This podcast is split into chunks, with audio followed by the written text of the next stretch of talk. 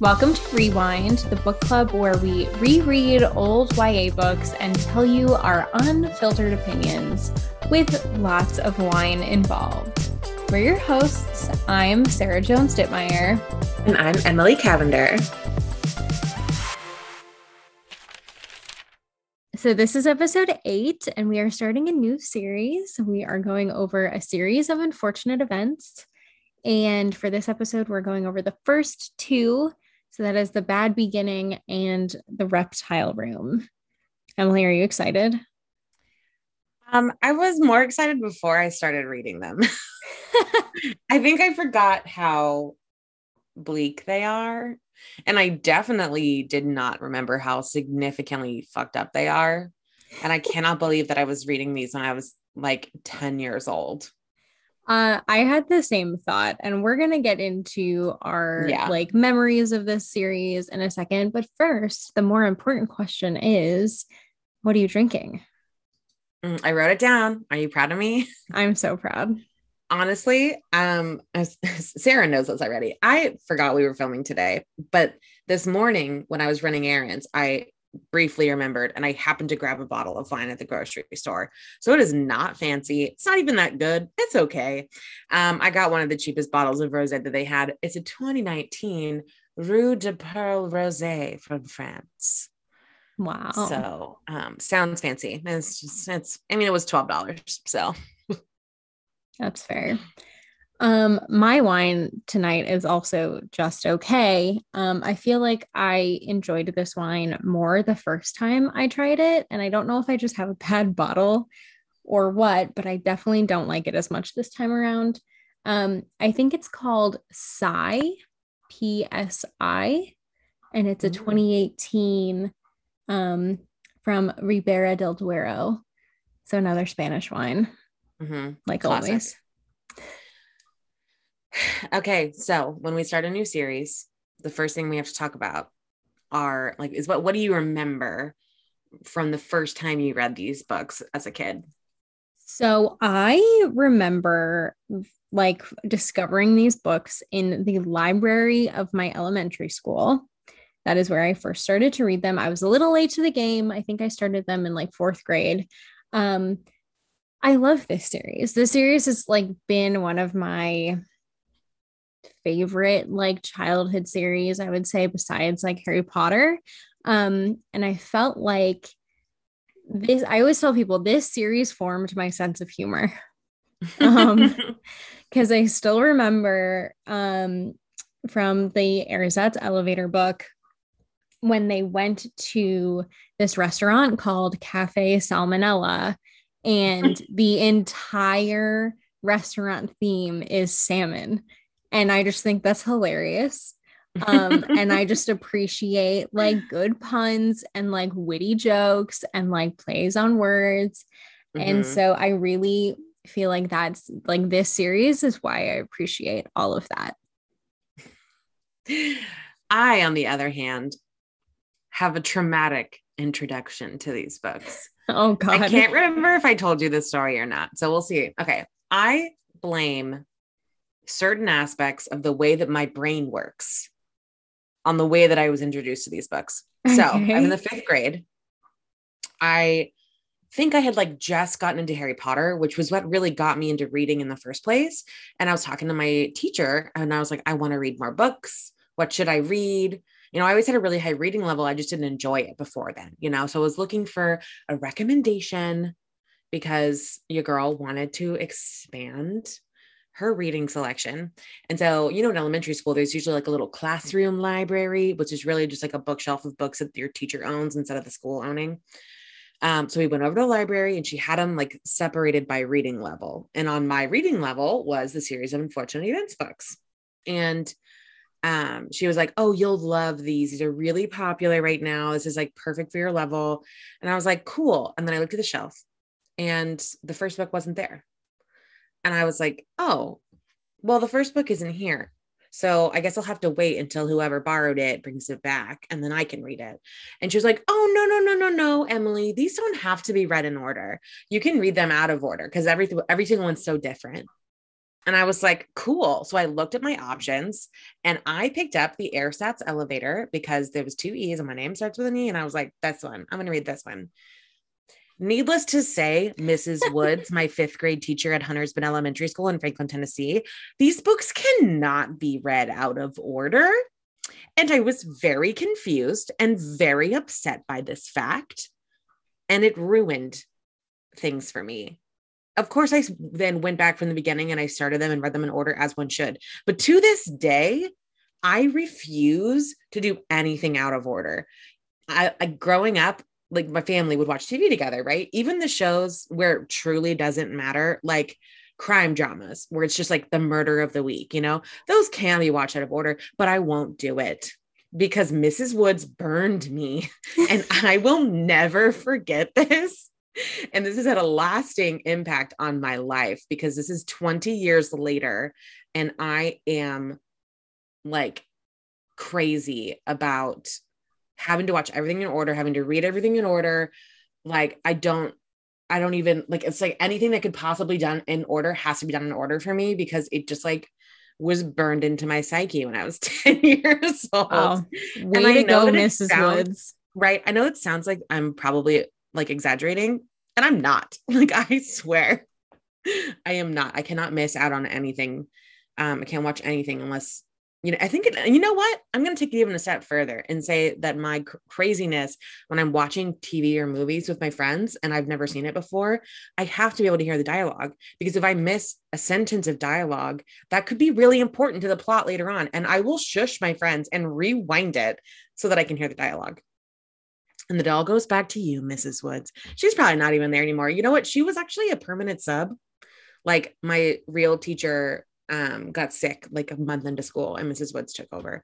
So who knows where you are? You were a really great teacher aside from, you know, traumatizing me. But um yeah, so that's my memory of series of unfortunate events. Um, I actually never finished these the first time around because when I first started reading wow. them, they weren't done. Right. Um, I think that I got to like 10 or 11. Okay. But I distinctly almost got there. Yeah, I almost got there. But I remember when the last one came out and my little sister read it. And then I was like, it's been so long. I'm going to have to start over from the beginning. And at this point in my life, you know, I'd moved on to bigger series and, you know, my my my reading list was very long by my own choice and I just didn't have the time to dedicate to it. So, I'm really excited to start over because I'll finally finish it and I also don't remember a whole lot about them. We talked mm-hmm. about this the other day. I really remembered the plot of the first one and the sixth one, of course, because it was the first one that I read. Um, and then I had like vague memories of Aunt Josephine liking grammar and a city that the whole city was was raising them. That's all I got really. So um after like reading the first one, I remembered quite a bit of it, but the second one, no memory whatsoever as I was. Yeah. Reading, so. I feel like my memories of like each of these books, like with the plot, I remembered a little bit more generally and then forgot like some of the very specific stuff. Mm-hmm. Um, two things I do want to say is that I also um still still have um and haven't played in a while, but maybe I should break it out. Um after we finish the series is the uh, GameCube game version of a series of unfortunate events, which uh, I don't think based, I knew there was a video game. Yeah, it was based on the movie that wasn't mm. that great. Um, but the game was fun. You got to like, you know, it it had it was like of the first three, and you would have to Violet would make different, you know, inventions that you would have to use for the different levels. Super fun. Mm-hmm. Um, I remember there being like a level when you're like in like the ocean town um, after you live with Aunt Josephine, where you have to use this like they call it the peppermint popper, and it's basically just like a BB gun, but it shoots like peppermint candies out of it. And that's so weird. It, this level was like so impossible. Um, my friend Nicole and I played it for like hours, and it was it was so hard. Um, that being said, even though the movie version, which um if we remember, has Jim Carrey and Meryl Streep in it. And um, Jude Law, right? Did it have Jude Law in it? I too? was looking this up the other day when I when I first cracked open the first book. Um, and I was trying to remember who was in it because I remember Jim Carrey. And I just remember it being like a star studded cast, aside from the kids, obviously. Yeah. Um, I'm looking it up again right now. Um, it, it reminded me when I rewatched the Percy Jackson movie recently, they really thought that was going to go places and it flopped like so hard because it, it had like Uma Thurman. Like it had so many huge name people. And I think this one was the same way where they thought it was going to blow up and then it well putting the first three together in a single movie was just like not a great idea. Um yeah. I is or do you did you just find it? Yes. Oh timothy spall aka wormtail right. yeah was mr poe jude law was lemony snicket jim carrey was olaf catherine o'hara was justice strauss like there's so many people. Oh my god, Jennifer Coolidge was in it. she was the one of the white-faced women. I'm gonna have to rewatch the film. Um I'm sorry, Cedric the Entertainer was in this movie. This is like out of control the level of celebrity that they got to play these random bit parts because they because it was the books were huge. Yeah. But I will I will say I remember not liking the movie. And I remember at the time thinking it makes no sense that they would combine the first three books. But rereading it, I'm like, these are so short. There's not enough material to fill a whole movie. This is true. However, um, I know I have told you this before because you haven't seen it yet. Um, the Netflix mm. series of a series of unfortunate events is excellent. Um, yeah. they took two episodes for each book, which I thought was very smart. Um, oh. and they really like they really nailed the tone of these books where it's like there's a whole mystery yet at the same time we're not taking ourselves super seriously because these books are fun um, mm-hmm. and witty and i thought that the adaptation with netflix um, with um, neil patrick, harris, harris playing Count Olaf was excellent. And I'm pretty sure, unless this is just a fan rumor, that Neil Patrick Harris said that if they got renewed for season two, that he would actually get the eye tattoo on his ankle. And I believe he did so. Uh, That's cool. So yeah. So yeah, I've heard definitely excellent excellent things about the Netflix version, but I always said, oh, I have to go back and reread the books before I'll watch it because I wanted to have it all like fresh and I never finished them. So now that we're reading them, I'll definitely have to watch it when we're done. Definitely. Cool. So I think it's time to dive in, right? I think so. Cool. So if you're new here, here's how this works. We reread a book together one of us is going to take some notes while we read, write some questions, discussion prompts, if you will. Um, and then the other person's going to have to come up with their answers on the spot. Uh, so this time, Sarah took notes over the first two books. But plot twist, I also ended up taking some notes because I had a lot of thoughts about um, the inappropriateness of this for 10 year olds. Um, so it's mainly Sarah doing some notes, but I have a few as well. Um, but yeah, so I feel like with Twilight, we always did a team Jacob and a team Edward check in, and there really isn't anything remotely no. similar to that for these. Um, I think the only question that, like, and I guess we did kind of touch on it was, um, are these books as good as you remember them being? Mm, yes and no. I will say, I'm saying no because of how dark some of this material is. Like the consent issues alone in the first book are disgusting. Um, but I'm going to say yes. And this was something I really want to talk about. Something that I found so fascinating, and I had no memory of this, was the way that the author, who I can't remember his real name, but Lemony Snicket, the way he uses the story to also explain vocabulary words mm-hmm. and like common phrases is pure genius because like there are some big words in these books and they're meant to be read by very young children and so it's like built into the plot that someone's always trying to explain definitions to them and then the way that it's written where it's very much like i lemony snicket i'm talking to you the author so in like the narration we get explanations of things like common phrases like in the second book, he kept saying, meanwhile, back on the ranch, you know, and there's always an explanation for that. And I find that to be fascinating because like kids' books, it's it can be hard as an adult to write for a younger reading level. But the way that this author like stretches that for kids is so cool. And I just love reading that now as an adult and as a former teacher. And I went to I went to college to be an elementary school teacher. So like this kind of thing is really like really excites me. So um the no is for the appropriate level, but the yes is for the really genius writing. Um 10 out of 10.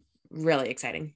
Yeah, and I'm glad you brought that up because that was also like in my notes as well is that like I did remember um th- these books having definitions to more complicated vocabulary words. I mm-hmm. remembered like the meanwhile back at the ranch and the, you know, the definition of out of earshot um, mm-hmm. um, and like tenebrous and hue and like, you know, um, all of those phrases and vocabulary words.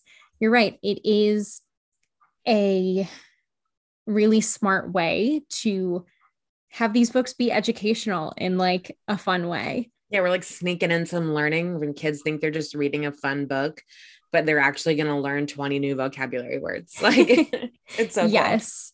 Cool. Um going along with that, what did strike me, and I, I, I think overall my answer is yes, the, these books are as good as I remember them. Um, going along with that though, I because these books are so dark, um, and I think this is actually true with a lot of things from my childhood. Sometimes I look at TV shows that I really liked. Invader Zim is a great example. And I go, how did this get made? How did somebody say, yes, we are going to make this into a TV show for kids? Um, Invader Zim had an entire episode. For those of you who don't know, it was about an alien who comes to Earth and tries to pass as human. And there was a whole episode of Zim like needing to pass this exam to like prove that he was human. And the whole episode, he's stealing organs from children in the uh, school. Uh, like, yes. So he, so that when he got like scanned, it would like show that he had all like the internal organs that a human does. Like, God, this was an episode and that I, I that I watched and like wasn't phased by as a child. And I just like think about it and I'm like, that wouldn't get past like an initial meeting nowadays. Mm-mm. Um, and not to say that these books shouldn't have been published because they're brilliant and I'm so glad that we do have them. Um, but there are certain things in this that I'm like, is that really appropriate to have in a kid's book? Um, mm-hmm. Um, and especially because it is so dark and you know he constantly has warnings at the beginning and the end and even on like the back of the book where mm-hmm. he'll just be like you know, if you don't want to read something like this, you should just put it back and like pretend like everything's fine. um, so let's just dive into my first question. Uh, my questions are a little bit more broad mm-hmm. overall. Um, my first question is why is Mr. Poe in charge of these kids? And do bankers ever actually get to be in charge of children when their parents pass away? I wrote down Poe was completely useless and I hate him when I was reading the second book. Um, okay, so here's the thing.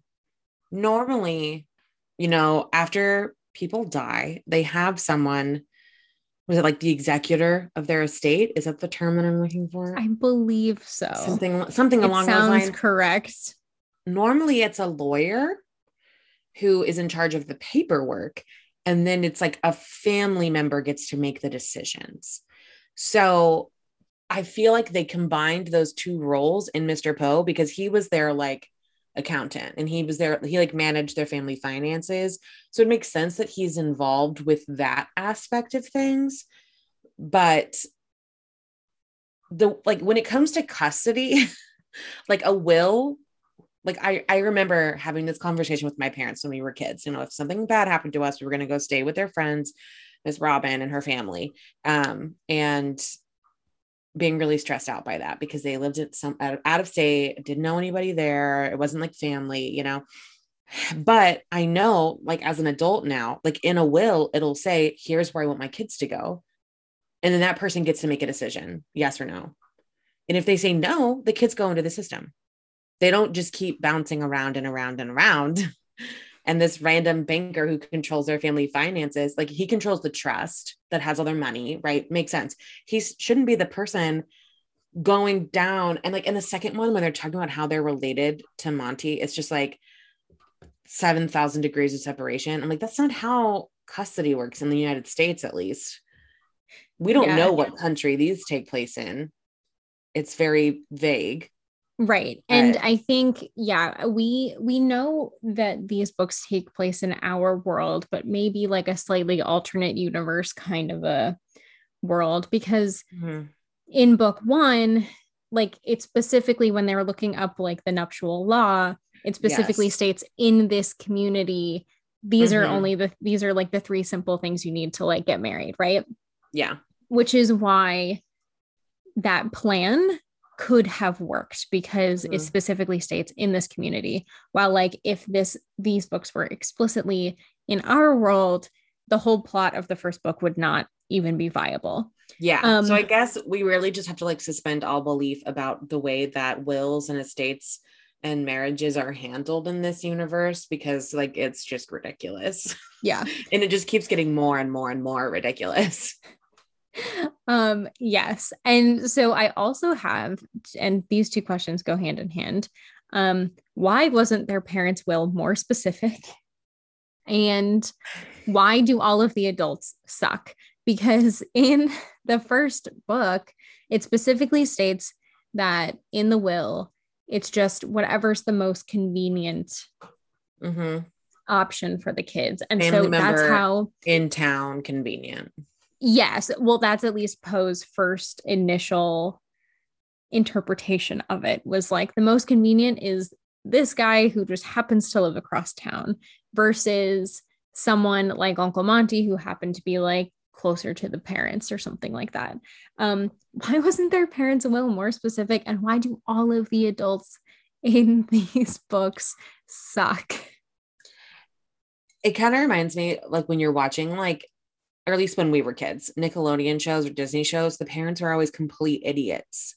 Mhm. And that's the same vibe I'm getting here, where it's like the kids are the smart ones and the adults are so stupid. And I'm like, there has to be at least one intelligent adult in this universe, you know?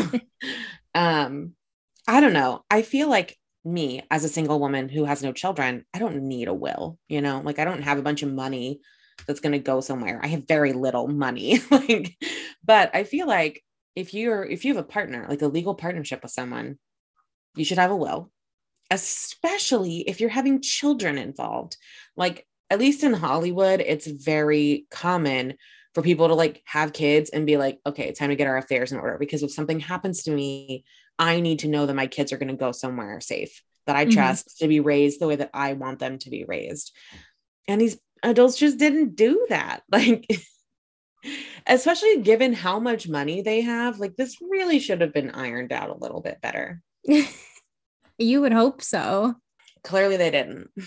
clearly not um another thing that um i had a question about is um why are the police never around when we need them Mm-hmm. and why are there no news outlets to report on this count olaf guy? Like especially after the first one when he like tried to marry violet and just to get her money there should be just like a whole slew of like news stories about him and be like be on the lookout for this guy. He's on the loose after trying to like steal fortune from these three kids. Mm-hmm. um but no I mean, the two books barely take place over three weeks, also. yeah Like time is moving really quickly. So, um, yeah, I don't know. I, I feel like this is just going to be one of those universes where it's like the, the normal expectations of society and laws like don't exist here. um and i also am like trying to nail down a time frame you know like is this supposed to be a period piece no like they have cars they mention home phones Mhm. But i'm like but there's we don't talk about tv at all. We don't talk about the news at all. Like it's true but they do go to a movie theater. They do go to a movie Um, theater. Yeah so it's very like ambiguous. Like it could be really any time um but then they, the way they talk about the theater troupe i'm like that is very like reminds me of like Shakespearean, you know, like Mhm. where there's a troupe and they're the ones who do every production together instead of just like a production team holding auditions. So it's it's very the time period is just very fluid and um makes it even Which harder might- to figure it out. Yeah, but then I also I feel like might be a good thing because it makes these books kind of timeless in a way. You can sort of pick it up at Yeah. any time and still understand like the technology everybody Mhm. is using um Plus, without, you know. All these things that we're pointing hole poking holes in, like uh, no kid reading this would ever think about that. No, of course not. Kids don't know about wills or marriage law or like the foster care system. I don't know. So I guess maybe part of this is just like them only covering the parts of the story that like a kid would think about, you know? Mhm. They don't care Yeah. about the society. Yeah. We're just adults. Like we need to know the rules. Well, yes. This is this this is the entire like point of our podcast is to read things as we're older and see if they still hold up um and chat about them. Um I only have one other question for you Mhm. because as we said these two first books are very short. Um what is Lemony Snicket up to? Because we get it, the way these books are written is that you know we really get into the head of the narrator who is lemony snicket who Mhm. is someone who has chosen to document the story of the baudelaire orphans we don't know how many years have passed since the events of these these first books and like why he has chosen to document them um but he also seems to be on the run all the time Yes. So another thing I didn't remember is at the end of the books, my favorite part these letters from Lemony Snicket to the editor, and it's always like in advance. So we finish the first book, and there's an, a letter in the end with very specific spy like instructions for how the author can get the account of the next book and then publish it. And I didn't remember that. And I think it's so cool. It's like a sneak peek into the next series. Like he mentions, I'm writing to you from the London branch of the Herpetol- Herpetological Society, however you say that, where I'm trying to find out what happened to the reptile collection of Dr. Montgomery Montgomery following the tragic events that occurred while the Baudelaire orphans were in his care. And then it goes on and on about where he can find more information because it's not safe to just write him a letter. And I think that's so fun. Like to get a sneak peek into what's going on, you kind of know generally what the plot's going to be, or like what kind of place they're going to end up at least. And it also gives this like air of mystery. Like it's like this is happening in real time almost. Like we got this book and the second book, the events just happened and he's documenting it. Um, and it ends with remember you're my last hope that the tales of the Baudelaire orphans can finally be told to the general public. Mhm. So it's so interesting to me because the Lemony Snicket's not just the author, not just the narrator, he's really like a character. He is, is yeah. Like even at even at the end of the second one, it says, "Please go to the caf- Cafe Kafka at 4 p.m. next Wednesday and order a pot of jasmine tea from the tallest waiter on duty. Unless my enemies have succeeded." He will Mhm. bring you a large envelope instead. Inside the envelope, you will find my description of these horrific events entitled The Wide Window, as well as a sketch of Curdled Cave, a small bag of shattered glass, and the menu from the Anxious Clown restaurant. There will also be a test tube containing one lachrymose leech so that Mr. Helquist can draw an accurate illustration. Mm-hmm. Under no circumstances should this test tube be opened. like how ominous is that you know foreshadowing of the next book um don't say yes or no but i have a vague recollection that he might actually become like a character character later on or has some kind of i think he had a connection to their parents somehow but i don't remember because i only have like very like random bits of information but it reads to me like Olaf and his henchmen are after him. Like they like Olaf doesn't want the story getting out, right? So that's why Lemony Snicket has to be so careful and sneak around with his editor to get him the story because his enemies, like to me, that's like Olaf or the hook handed man or like the white faced women, you know, like someone's gonna is trying to stop him from the tr- from letting the truth out. So it's very interesting. We love a mystery. Um, yeah, it's uh, it's so the way that like even now as an adult, but especially when I was a kid, that was just very much it's not a cliffhanger, which is the worst, but it just like gets you excited for the next one. So um very cool. Very yeah. cool writing things for kids here. Everything about I think the way this series is constructed is very clever. Um I remember I used to read the back letter to the editor before I would read the book. Um, How dare and, you? well, because it doesn't give anything away of what happens in the actual book, but it just gives you like a sneak peek as to like what'll happen next. And as you go on, those letters get shorter and shorter. Sometimes some of them are like blurred out, or there's a water stain on them, or they're like cut off. And what I will say is that I remember, and I'm actually surprised that it hasn't come up yet in the first two books, but I remember that there's an overarching mystery about the letters VFD in this series. And that that was one of like the big things that was like sort of connected to their parents and sort of connected to the fire and like those letters keep showing up in this series later on. And I'm surprised that we really didn't get any VFD anything in these first two books. Um, mm. You know, but it, there are other things going on that are kind of a through line in this series that are like super interesting. Were those all the questions you had for the first book or both books? Because I have thoughts for the first book. Um, I think those are all my questions for both books. Um, because like I said, these books don't have as many plot holes as yeah. Twilight. Um, but let's cool. get let's get into let's get into specifics of um like the actual plot of the first and second book. I know you have thoughts on that. Yeah, I just these are really just like my stream of consciousness. I feel like people notice during in our Twilight episodes, you ask these like really great questions where I'm like, let's just talk about this. um, so some of the notes that I wrote, um, oh, okay. I loved the way that like each child has a very specific thing. You know, Violet is the engineer, Klaus is the bookworm, Sunny likes to chew on things. but it's really cool to me that the author chose to like defy gender stereotypes. And this was like 1999 people didn't really do a whole lot of that, but they were like math and science, the girl reading the boy. So it's just, I really appreciated um, the way that they flip flopped the gender stereotypes there. Um, some of the specific things that I called out were like the things that were extra gross to me.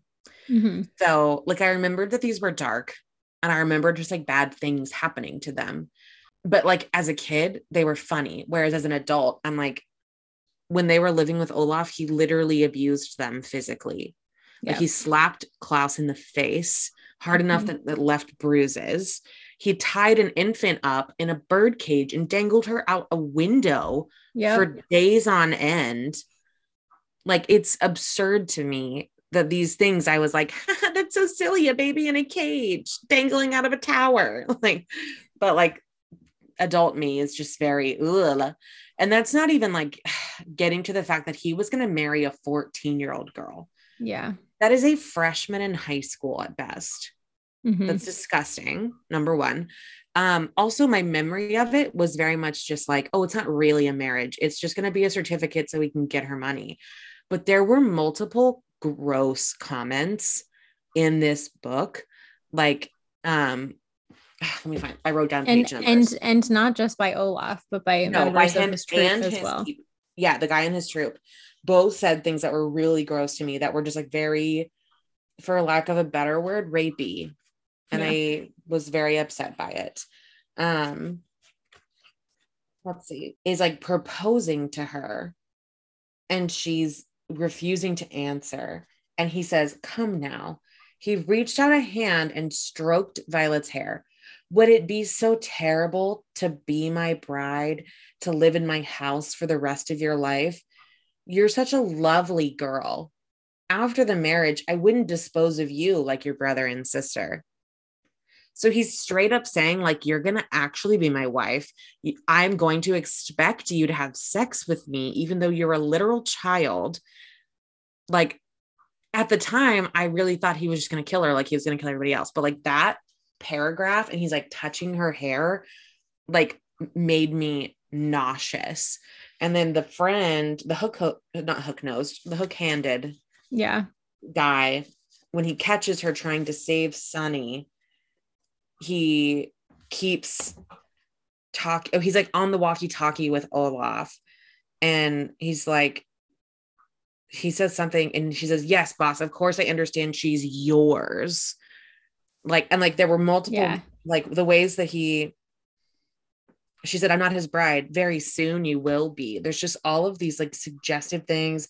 There was a moment earlier in the books where he like was looking at her weird. And I'm just like, this is this is gross and like there like i can forgive the rest of this being in a kid's book but like those that specifically is what i really was like come on now yeah i and and those are some of the things where i was like oh okay I, I it's interesting that those details were okayed to put in a children's book um because I feel like the plot overall, like Olaf's plan of marrying Violet is when you think about it in just like absurd terms of like this like stupid plan that he has to get their money, you're like, okay, I get it. Can can work, can be appropriate for kids, you know, if it's just this like villain evil villain plan that gets thwarted. Mm-hmm. Um but those comments sort of go the extra mile in a in a mm-hmm. very uncomfortable place as an adult reading mm-hmm. this book and since adults are the ones that got this you know published um it's interesting that like the editor and the agent were like yeah we can keep those details in mm-hmm. and like they very easily could have just written this as yeah i'm gonna marry you but I, that all that means is you're gonna sign this piece of paper i'm gonna transfer the money into my account and then i'm gonna kill you like it very much still allows this like plot idea to work without the grossness that all of these little moments added to it and i was oh i was just wildly uncomfortable reading it yeah. And like, and it's interesting, but it is interesting though, because like you and I can both say that, like, as kids reading this, we really didn't pick up on mm-hmm. how awful that was um, until sort of now when we're, when we have a more adult perspective and we're like, yeah, actually, no, um, not good.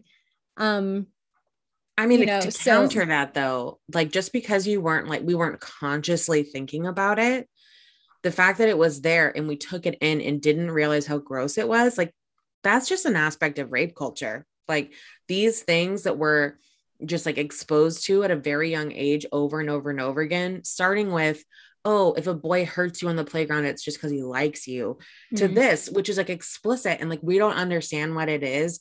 Like these things that we're teaching young kids have lasting impacts on the way they're going to act as an adult. And like influence society. I could go on a whole ass rant right now about feminism and the patriarchy and how like this right here is an example of things that like people don't think about when they're writing it that are really having a lasting impact on like systemic issues right but i but, won't but but that being said though um i will say that it nowhere in this book does um lemony snicket um, excuse Olaf's behavior. Um, I True. think everything about Olaf and his troop, um, it's very clear. Um, it's made very clear that they are evil, that they do not have good intentions, that they are the bad guys. There is nothing that redeems them mm-hmm. um, in these books. And so you know, so so yes, I think I would agree with you that like um of your point, but I also feel like it has to be said that at the same time, even including these details, at no point it, does anybody say that it's okay. That does make me feel a little better. I didn't think about that. yeah. Um, speaking of bad things and making excuses for them, this ties really well into something I noticed when I was reading the second one, The Reptile Room. Um, there are several moments in towards the end of the story where Violet does a series of things that normally we are always telling kids not to do. And the author makes a very good point of saying, normally you shouldn't do this. So, like, for example, they like Monty is Uncle Monty is dead because Olaf has murdered him, and they're trying to get the adults to believe them that he's actually Olaf. They're trying to find the evidence. She lies to the adults to get out of the room. And Lemony's like, okay, you know, lying is bad. You're not supposed to lie, but this is an emergency. And sometimes lying can help you when you're when you're not safe. And I was like, love this. Then she goes into her room and she's like, I need an invention to break into um, Olaf slash Stephano's trunk. And she pulls a plug out of the socket and is messing with the socket itself. And Lemony's like, now remember, kids, we don't play with electricity. Oh, the only people who should do this are the people that are trained to do this. But remember, Violet's really smart about engineering, so it's okay that she does it. And she is right. But not only that, just uh, just to like go over that um I forget what page it was, but he doesn't just say like don't do this. He says he goes on for a whole page where he says never ever ever ever ever ever ever ever ever ever ever ever ever do this yes um, unless you are trained and i i did have that in my notes mm-hmm. um where i liked how um lemony snicket is giving us the these role models you know mm-hmm. as kids um, but is also like sort of covering his bases and being like, yeah, don't try this at home. Um, yeah. And then after that, she she uses that to like build a lockpick. Mm-hmm. And Lemony Snicket's like, okay, lockpicks are normally used by bad guys to take things that don't belong to them. But again, this is an emergency. So it's okay that we're doing this. Um, so he, he, he like worked really hard in the second book to like teach some le- life lessons mm-hmm. where it's like just because Violet's lying right now doesn't mean you can go lie to your mommy and daddy. But know that if you're ever not safe, that's when you're, you're you can do this. Right. Um, so I really, I really appreciate it again, this like dedication towards like teaching kids while they're just like having fun and reading a silly book. Um life oh, lessons okay. and vocabulary from yes. a series of unfortunate events. Yes. that should be the, so that should be the title of this episode somehow life lessons and vocabulary um oh speaking of vocabulary wow these are some great tie-ins to other thoughts i wanted to talk about let's talk about sunny's vocabulary yes. One of my favorite parts of these series is the way the narrator translates baby talk. Like every time sunny says anything it's just like nonsense sounds but then the narrator's always like which really means this and it's always a very mature intelligent thought and it just makes me laugh like every time i just love how intelligent this little baby is because she's essentially like she's less than 2 mm-hmm. she can't really walk she can't really talk until the end of the first book she says her first real words viper and brilliant which i think is mm-hmm. hilarious mm-hmm. um so it yeah it's i just really love again that's like something that i don't think i've ever seen anyone do before. Like i you know when i read anything and there's like a baby that's just like babbling in the background that's the way it's always described. But i just love that we like are getting such a strong representation of sunny's personality even though she's literally an infant. So yeah. um it's that's a really fun thing for me. Oh an interesting thing that i noticed in the second one so I did not remember that Uncle Monty was going to die, but the audience finds out very early on that he's going to die, and the the description of um uh something uh, irony what's the phrase? Oh um dramatic irony. Dramatic irony thank you.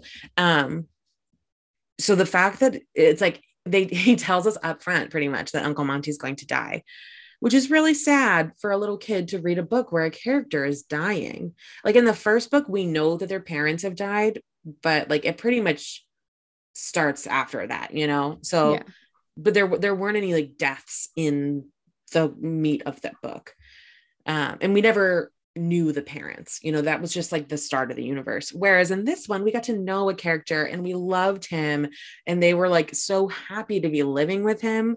So I thought it was really interesting that they um said he was going to die very early in the book and I wondered if they did that to like soften the blow a little bit because the readers are so young. Um you know, instead of it being like a twist in the end because like when Violet and Klaus and Sunny walk into the reptile room at the end and find their dead uncle's body, like that's disgusting and horrible for a child to have to do. So I think it like removes that shock and the trauma factor mm-hmm. for the audience because they know it's coming. Right. Um so I thought that was really interesting. Um it is really interesting. And maybe you're right that it does soften the blow, but it also works as another educational moment. It really you know, does. Like it, because like Lemony Snicket is upfront from the very beginning that like, you know, the, the book starts off being like, this book, nothing, ha- nothing good happens. nothing yeah. good happens at the beginning or the end or anything in the middle. It's just a horrible story. Please don't read it. Um, he can get away with being like, we know how this goes. You read the first one, you know the second one. This is called a series of unfortunate events. Um, Uncle Monty, probably something bad is going to happen. And he mm-hmm. uses it as a way to introduce it, but also introduce like a literary device of like, mm-hmm. hey, this is this thing, this is what it means. And this is the, an example of it. And then he like brings it back like after Uncle Monty dies mm-hmm. um, to prove his point, which I think is yeah. Just so clever. I just really love this series so much. Yeah it's I, I think it's more fun for me as an adult when i see those things where like mm-hmm. every time they define a word i'm just like ah, education so important. Yeah. And it's like hidden in here. You know like no kid wants to go to school and learn about dramatic irony. Like that's not fun unless they already have a love for reading and writing which is rare at this age but they like hid it within a book that every kid was reading when these books were coming out. So it was just super, super cool. Um, the only other thought I had was at the end of the reptile room, Monty is dead. Olaf has escaped.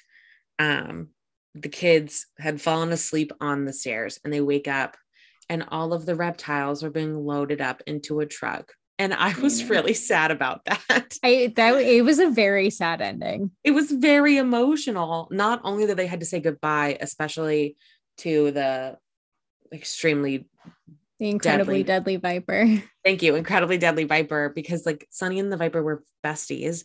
Mm-hmm. But the fact that they had to mention that they were all going to be split up, and I was like, man, they've all been living together. I mean, I know they were in separate cages for the most part, but like that can be really traumatic for an animal to be moved from one location to another, especially a cage animal. And then, like, the only things that were normal, like the human that's taking care of you and all of the other animals that live there, and they all got split up. And I just thought that was really sad. And then they mentioned that the viper was crying, looking at them, and it broke my heart. You know, it's so sad. And like, I, I, oh, it'd be so cool if like another book came out just like of Lemony Snicket, like you know, because you like you just read um in the letter to the editor, you know, he was like, I'm trying to track down like Uncle Monty's entire reptile collection. And it's like, mm-hmm. well, did he? Yeah. Like, did, did, you find them somewhere? Can you tell me? Did one of the other snake scientists did, like adopt all of Monty's people? Like, these are the things that I care about as a 29 year old reading this book. I want to know what happened to the animals. I know.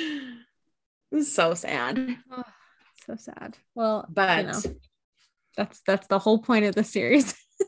I know. And like part of me is like, I mean, it ends. And I'm like, it's probably gonna have a really sad ending still. Like, I'm sure there'll there'll be some like they're gonna resolve the plot. but it's probably still going to be really unfortunate because that's the name of the series. so I'm like, not, I don't know. I, I feel like I don't look forward to the next book because of the plot, because I know it's just going to be sad. I look forward to it because of the writing, because mm-hmm. the writing is great. Oh my God, it's the exact opposite of how I felt about Twilight. I loved the plot, I hated the writing. and now we flip flopped.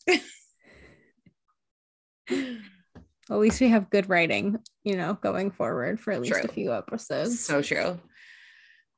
So, episode two of series of unfortunate events will cover books three and four, The Wide Window and The Miserable Mill. I have a vague memory of The Wide Window. I don't remember anything about The Miserable Mill, so that'll be really exciting when we get there. Um, so I think, oh, you know what? I did write. I did write one question. I don't know if I told you I wrote this down in our run of show. Um, so something I thought that would be fun. Instead of doing Team Edward or Team Jacob, what we're going to do here, we have two books that we just read and talked about. Which universe would you rather live in? The first one or the second one? The second like, one. yeah, I feel like even though I am terrified of snakes, like terrified of them, and I don't like reptiles, I like frogs. Um, so at least there's that. And it's a clean place. I like amphibians. Actual, yeah, it's a clean place and they have beds and it's comfortable and they're, you know, they're having fun. And there's cake um, and there's movie dates. And there's, oh yeah, they go to the movies every single day. You're right. This one was super easy. Do we want to live in Olaf's gross, dirty house? No. no, we definitely want to live with Uncle Monty. No, this will be this will be a good check-in, like especially yes. between like books three and four. Um, yes, Once and things... as we go on, yeah, yeah. This is our replacement for Team Edward or Team Jacob. We're gonna say, are we? T- who do you want to live with, Olaf or Monty? Obviously, Monty, we want to live with Monty every time. Um, yeah, I forgot I put that in the notes. Hmm. Okay, so then the last thing for real bad summaries of what we just mm-hmm. read. So, like a combo summary of books one and two. All right. So, my last call is a series of events in which the children are much smarter and more responsible than the adults. It's pretty good. I thought you were just going to say a series of unfortunate events. you could say that all of these events were unfortunate. Were unfortunate. Um, I'm trying to think of what my bad summary is. Like a creepy old guy hits on a 14 year old, tries to steal her money, and then she's f- forced to live in a house with a bunch of scary animals with her siblings because she's not the only one. That's a good one. there you go. That's my last call. creepy old man constantly tries to rob three orphans. Yeah, there it is. That's that's your last call for the whole series. cool. Well, I think these are going to be much shorter episodes than Twilight. yes, I I agree. Um yeah, but that's okay. It's probably a good thing. Our, our, we, we talked a lot about Twilight. we did. We talked a lot about Twilight. Cool. Well, up now I feel like we never said this when we were filming Twilight because we filmed them so far in advance, but now we know new episodes come out every other Wednesday. So, two weeks from today is when our next episode covering books three and four of Series of Unfortunate Events will come out. Follow us on Instagram, rewind underscore podcast. We have a TikTok too, but we've never put anything on it. So maybe by the time TikTok TikTok out, content coming soon. Yeah, probably. um, that's everything. And TikTok I... TikTok is rewind podcast, no underscore in between. Oh, you're right. You're right. Um, cool. Well, well, once this episode goes up, we'll put up a poll for you to vote on your favorite last call. And we decided the other day that we're going to pick a winner for each book series of who wins the most last calls and the loser's going to have to get them a present or something or like a mm-hmm. cake i can't remember what we haven't decided what the loser's going to have there will do, be a but. prize so we'll see you guys next time and first rounds on us